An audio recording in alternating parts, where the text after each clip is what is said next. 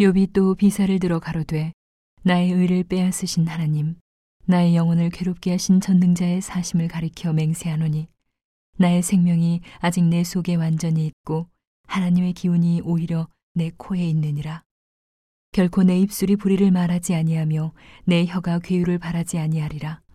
나는 단정코 너희를 옳다 하지 아니하겠고 죽기 전에는 나의 순전함을 버리지 않을 것이라 내가 내 의를 굳게 잡고 놓지 아니하리니 일평생 내 마음이 나를 책망치 아니하리라. 나의 대적은 악인같이 되고 일어나 나를 치는 자는 불의한 자같이 되기를 원하노라. 사곡한 자가 이익을 얻었으나 하나님이 그 영혼을 취하실 때에는 무슨 소망이 있으랴. 환란이 그에게 임할 때에 하나님이 어찌 그 부르짖음을 들으시랴.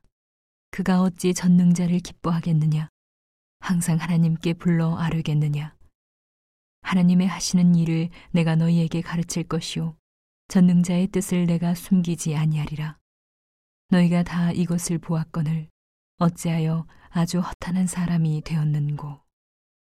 악인이 하나님께 얻을 분깃 강포자가 전능자에게 받을 산업은 이것이라. 그 자손이 번성하여도 칼을 위함이요 그 후에는 식물에 배부르지 못할 것이며 그 남은 자는 연병으로 묻히리니 그의 과부들이 울지 못할 것이며 그가 비록 은을 티끌같이 쌓고 의복을 진흙같이 예비할지라도 그 예비한 것을 의인이 입을 것이요 그 은은 무죄자가 나눌 것이며 그 지은 집은 조매 집 같고 상직꾼의 초막 같을 것이며 부자로 누우나 그 조상에게로 돌아가지 못할 것이요 눈을 뜬즉 없어졌으리라. 두려움이 물같이 그를 따라 미칠 것이요 폭풍이 밤에 그를 빼앗아 갈 것이며 동풍이 그를 날려보내며 그 처소에서 몰아내리라.